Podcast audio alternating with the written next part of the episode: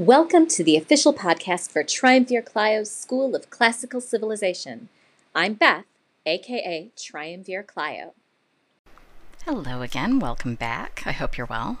Today we have the next chapter of the Bibliotheca. As a reminder, I'm working from the Frazer translation, freely available in multiple places online. And we are up to chapter 7 of book 1, which picks up with a certain titan named Prometheus. Prometheus creates men out of water and earth, which sounds like a lot of other creation myths from the region. That's okay. The creation of man thing. Uh, but where Prometheus gets in trouble is when he hides some fire in a fennel stalk, which is impressive. I'm not sure exactly how you hollow out fennel without it falling apart on you. Um, anyway, Prometheus hides some fire in a fennel stalk and gives it to his new creations. Zeus is furious. And as a punishment, Zeus orders Hephaestus to nail Prometheus to Mount Caucasus. Uh, every day, an eagle eats Prometheus's liver, but since Prometheus is immortal, every night his liver grows back. And we saw the start of this story when we read Prometheus Bound um, by Aeschylus, or possibly by Aeschylus. Anyway, this punishment lasts until Heracles frees him, but that's a story for when we talk about Heracles. Prometheus has a son named Deucalion. Deucalion marries his cousin Pyrrha, the daughter of Epimetheus and Pandora, who you may recall as the first woman um, from the Hesiod stories. Now, do you remember all of the ages of man that Hesiod talks about as well. Um, you know, there was the Golden Age and the Silver Age, and anyway, so we're up to the Bronze Age. Zeus decides that he's done with the Bronze Age and that he's going to destroy all of those men, all of those Bronze Age men. Prometheus instructs Deucalion to build a chest, a really big chest, big enough for food, and Deucalion and Pyrrha, and they climb aboard. And Zeus makes it rain, flooding most of Greece and drowning everyone. I mean, well, except for those who were smart enough to climb to a high mountain. And Deucalion and Pyrrha, in their chest, of course, also survive. And they float along for, can you guess? No, not 40 days. Wrong flood story. This is a Greek story nine days, of course, and on the tenth day the rain stops, and they land, and wisely they sacrifice to Zeus in thanks for their escape from the flood. And Zeus is cool with this, so he sends Hermes to ask what gift Deucalion wants.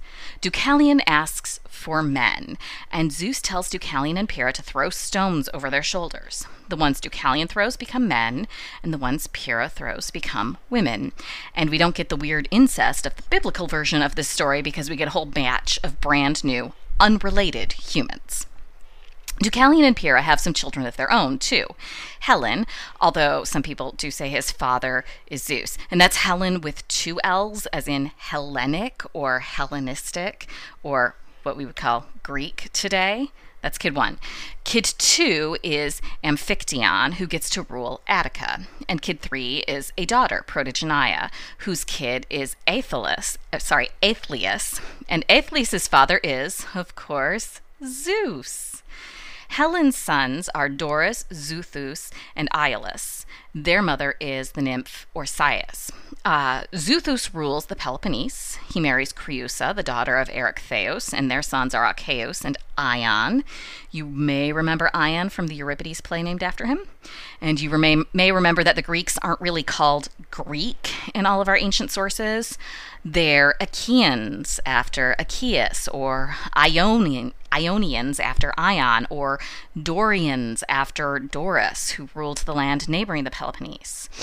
Iolus ruled Thessaly, and so those people are called Iolians. Iolus marries Anarete, and they have seven sons Cretheus, Sisyphus, Athamas, Salmoneus, Teoion, Magnes, and Pereres my mouth is not wrapping around those names today.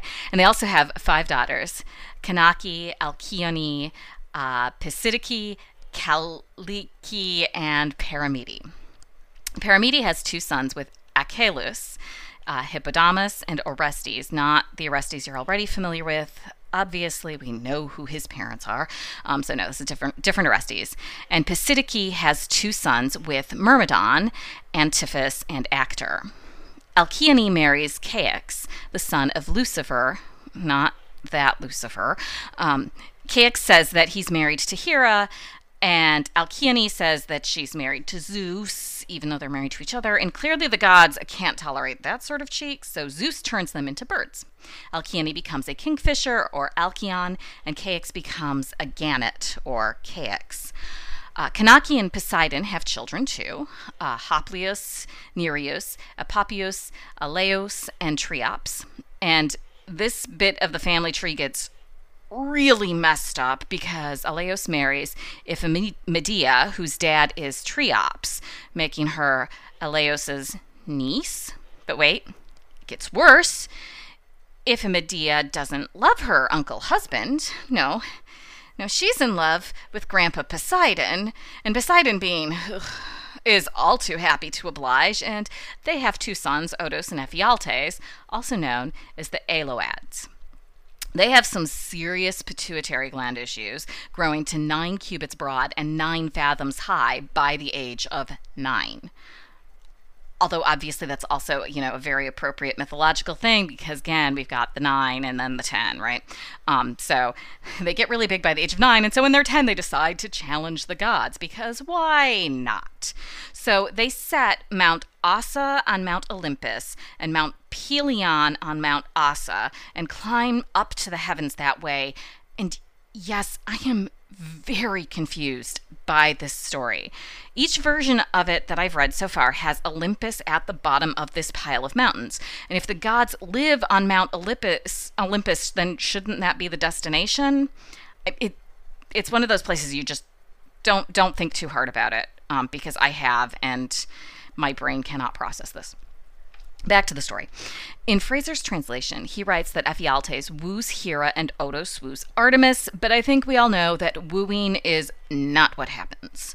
They also manage to imprison Ares, but Hermes rescues Ares using his wiles as a trickster god, and then Artemis turns herself into a deer, jumps between the giants, and in their eagerness to try and kill her, they each throw their spears and hit each other instead of Artemis. And that's the end of the Aloads. Moving back up the family tree a bit, the story now returns to Cal- uh, Calike. She and Aethlius have a son named Endymion. He takes a group of Iolians from Thessaly to Elis. Um, oh, and he might not have been Aethlius' son. Some people say that his dad is, of course, Zeus. Either way, he's really pretty, and the moon falls in love with him.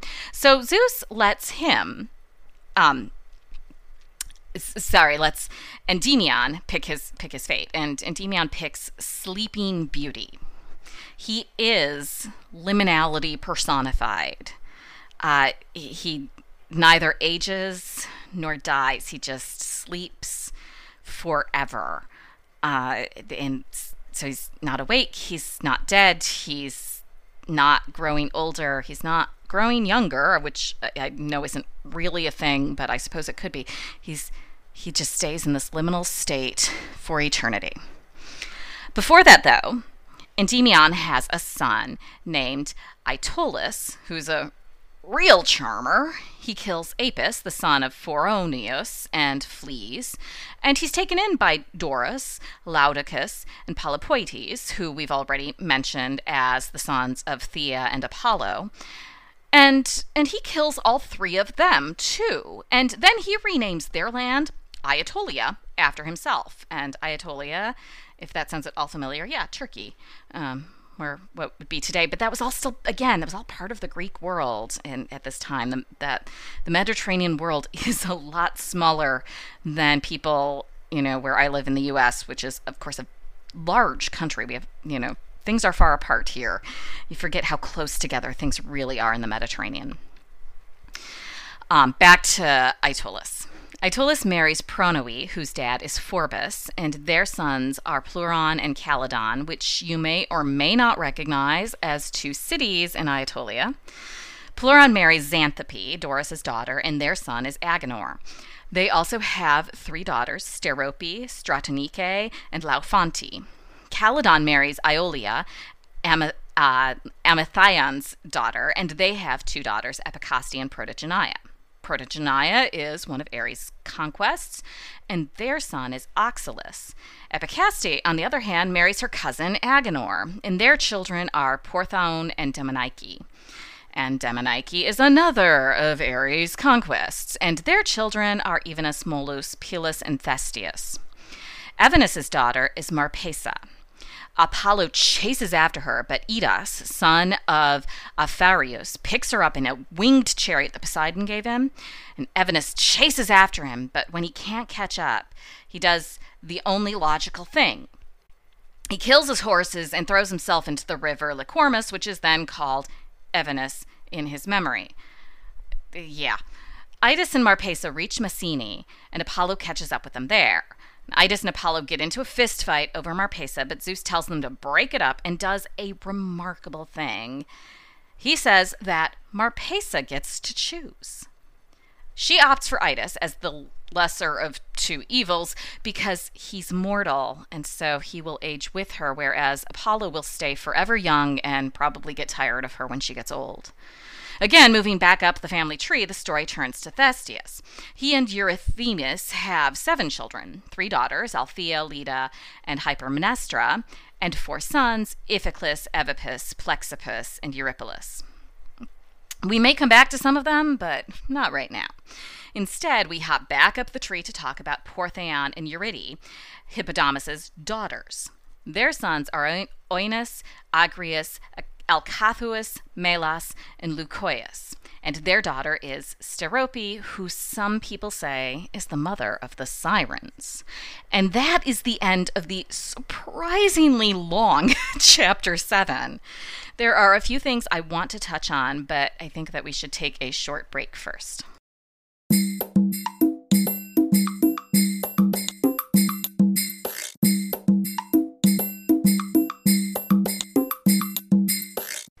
This chapter really serves to explain a lot of the geography of ancient Greece.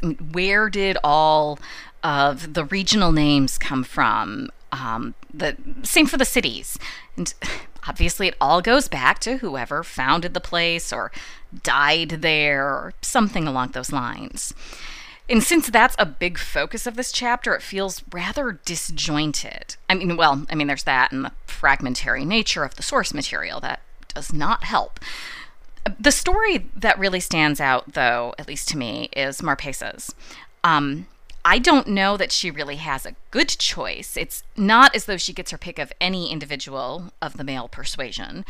She has to pick between a god who tried to ki- kidnap her and a mortal who succeeded in kidnapping her. I mean, just because Idas res- rescues her from Apollo doesn't mean that his intentions are what you might call noble.